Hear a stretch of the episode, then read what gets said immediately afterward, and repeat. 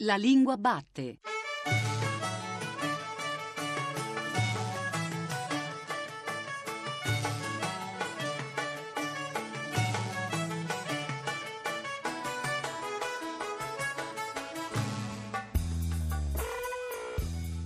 Cercherò cioè ancora una volta di interpretare ed esprimere sentimenti e valori condivisi. Ma prima di tutto sempre viene l'interesse di tutti, l'interesse della nostra Italia. La necessità immediatamente di mettere mano a un governo con una maggioranza larga che avesse alcuni obiettivi. Io credo che noi dobbiamo liberarci da questo atteggiamento per cui, ah, ce lo chiede l'Europa. Iniziamo a dire che cosa chiediamo noi all'Europa, che cosa vogliamo noi per i nostri figli. Questo è il nostro paese. Questo è il nostro paese, non c'è più nulla. Non c'è, non più, c'è niente. più niente. Buon pomeriggio, buon pomeriggio da Giuseppe Antonelli e benvenuti anche oggi alla Lingua Batte, il programma di Radio 3 tutto dedicato alla lingua italiana e oggi, visto il momento particolare che il nostro paese sta vivendo, la scelta era quasi obbligata all'italiano della politica.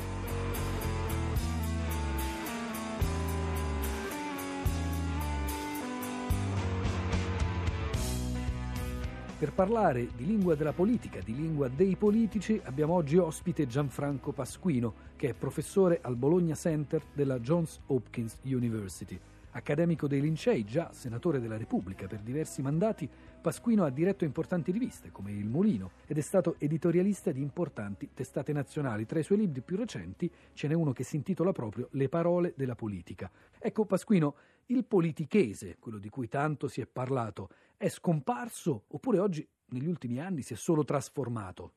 Altro che trasformazione del politichese, il politichese ha vinto, ha vinto alla grande, è diventato la lingua del paese, di un paese che linguisticamente si è impoverito e imbarbarito e dunque è diventato poverissimo e deprimente come la politica. È la politica stessa naturalmente che incide pesantemente sull'impoverimento anche linguistico del paese.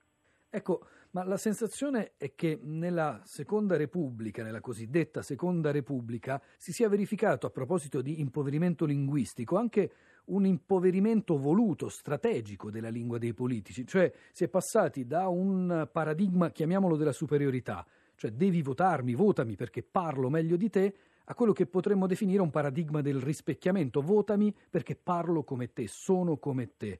Oggi, secondo lei, siamo ancora all'interno di questo meccanismo di proiezione oppure c'è un terzo, nuovo paradigma dominante? Proprio dominante? Non lo direi, certamente c'è un nuovo paradigma. Votami sostanzialmente perché non hai alternative praticabili, votami perché lo sai, gli altri sono peggio di me, tutto sommato mi hai già visto, non sono particolarmente buono, ma non è che faccio tantissimi danni e per di più questi candidati devono anche suggerire agli elettori, dire anzi agli elettori, intimare loro di non scrivere assolutamente il loro nome sulla scheda perché altrimenti con questa legge elettorale che non prevede nessun voto di preferenza il voto sarà nullo. Però hanno votato gli elettori dei partiti. A livello di partiti, di grandi partiti che sono in Parlamento, ci sono ancora delle differenze linguistiche, delle differenze caratterizzanti nella comunicazione con gli elettori? Sono, sono pochissime e spesso impercettibili. E a suo tempo il Popolo della Libertà o Forza Italia avrebbe dovuto parlare la lingua degli imprenditori, una lingua senza tanti fronzoli che andava diretta all'obiettivo, mentre il politichese era naturalmente un modo di argomentare eh, direi fissato una volta per tutte dalla famosa espressione riferita a De da parte di Gianni Agnelli, un intellettuale della Magna Grecia. Gli altri non erano intellettuali, non erano della Magna Grecia, però parlavano in qualche modo greco in maniera abbastanza confuso. E oggi invece le, le, differenze sono minime anche perché dentro Forza Italia o il Popolo della Libertà, almeno finora, si trovano dei politici di lungo corso che quindi hanno un linguaggio comune a quelli che si trovano dentro il Partito Democratico. Da Monti a Letta esiste un italiano politico delle larghe intese? Non è che questo elemento dell'accordo del, del, condividere il governo del paese ha fatto sì che il linguaggio si unificasse ancora di più negli ultimi anni? Ma Monti e Letta non sono molto distanti fra di loro, da un lato perché eh, Letta è un uomo sufficientemente colto che ha una preparazione anche linguistica di altre lingue, parla bene sia l'inglese che il francese e cerca, io direi deliberatamente, di evitare il linguaggio dei politici tradizionali. Direi che l'unico che parla un linguaggio che è all'altezza di, di quello che dovrebbe essere un, una lingua italiana colta è il Presidente della Repubblica, il quale ha una storia politica, ma è un uomo che ha letto libri, che ha scritto libri, è un uomo che ha uno stile, è un uomo che ha il gusto della precisione linguistica. Forse è lui che sta di sopra di tutti e dovrei aggiungere anche fortunatamente per tutti noi. Né Bossi né Berlusconi, quelli a cui di solito si attribuisce la fine del politichese, anche se lei non è d'accordo su questo, Pasquino, si vantano di aver letto molti libri. Ora, un'ulteriore spallata sembra venire da Beppe Grillo in questo senso.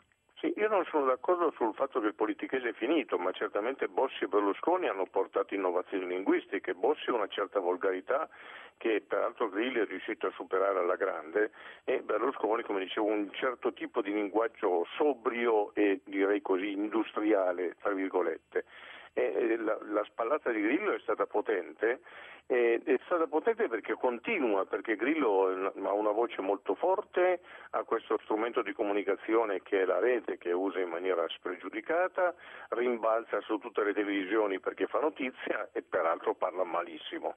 Davvero questo involgarimento è irreversibile, davvero quello che ci aspetta è un declino inesorabile del linguaggio politico? Guardi, l'involgarimento non è necessariamente irreversibile, però per l'appunto bisogna arrestare il declino e rovesciarlo perché questo è il declino non soltanto della lingua, ma il declino di una cultura politica. I politici volgari si possono esprimere soltanto in maniera volgare, qualche volta addirittura entrano in competizione fra di loro per dimostrare che sono più volgari dei loro concorrenti. In più abbiamo i famosi dibattiti televisivi e devono alzare la voce e dirla più grossa delle altre e, e ovviamente tutto questo produce una situazione nella quale per rovesciare questo declino e per cambiare in linguaggio ci sarebbe sarebbe bisogno di un'opera collettiva, cioè di un gruppo di politici che vincono le elezioni e cominciano non soltanto a rappresentare i loro elettori, ma a dimostrare che sono migliori dei loro elettori e anche a dirlo in maniera molto netta e molto chiara. Cercate di imparare da noi. Mi pare un'operazione difficilissima. La Puglia dei nostri padri contadini, che chini sotto il sollevante. Che? Chini, Chi? sotto ah, il sollevante hanno gettato il corposo liquido, e lei mi consenta l'ossimoro, del sudore che doveva servire a regalare un sorriso. Che immagine. Eh. Ai nostri figli, sì, certo. ai figli dei nostri figli. Che hanno sorriso. Spesso si dice che il riso fa buon sangue, ma come possiamo ridere? Come possiamo, sì. Sarebbe subdolo. In questo senso forse c'era stato un tentativo da parte di Vendola di portare un certo italiano, non dico difficile, ma legato a questa idea della narrazione, quindi anche a delle similitudini, a un lessico non necessariamente così basso e così terra-terra. Eppure non ha funzionato, è stato oggetto anche di scherno un po' la narrazione deve essere molto attraente, deve anche contenere elementi di novità, deve riuscire a indicare qualche, un qualche futuro e non soltanto narrare perché siamo arrivati ad un certo punto. Gianfranco Pasquino, abbiamo già citato il suo Le parole della politica. Se dovesse scegliere tre, tre parole simbolo della stagione politica che stiamo vivendo, quali sarebbero? Eviterei naturalmente le parole in, dire, grosse, cioè quelle che sono dense di significato perché di solito non vengono utilizzate. La parola più frequente che caratterizza il lessico italiano negli ultimi 3, 4, forse 5 anni è la parola vaffa, che quindi riceve il primo posto e il primo premio. Al secondo posto metterei l'espressione a mia insaputa, un modo drammatico da parte di un politico di evitare la responsabilità di quello che ha fatto, di quello che è stato fatto per lui e di quello che lui comunque invece doveva conoscere. E al terzo posto, visto che questo è un paese dove ancora i politici sono ampiamente inquisiti perché ne combinano tutti i colori con i soldi pubblici, metterei massima fiducia nella magistratura. Un'ultima domanda, Pasquino. Lei ha fatto anche tanta politica attiva. L'ultima esperienza, se non mi sbaglio, è la candidatura a sindaco di Bologna nel 2009. Quali parole ha scelto lei per parlare con i suoi elettori? Guardi, qua ci sono diversi problemi. Il primo naturalmente è che poter rispondere tranquillamente parole di verità, nel senso che dicevo le cose come le vedevo e quindi come ero convinto che stessero e probabilmente come stavano. Ho cercato soprattutto di interloquire con gli elettori, non ho mai detto loro che li avrei ascoltati, ho sempre detto loro che avrei parlato con loro, che avrei spiegato dove e come avevano ragione loro, dove e come avevo, avevo ragione io e dove avremmo potuto incontrarci. Non ho avuto, come si vede, un grandissimo successo, ma ancora oggi quando vado in giro, in qualche, in qualche autobus, in qualche bar, qualcuno dice, eh professore, non l'ho votata ma aveva ragione lei.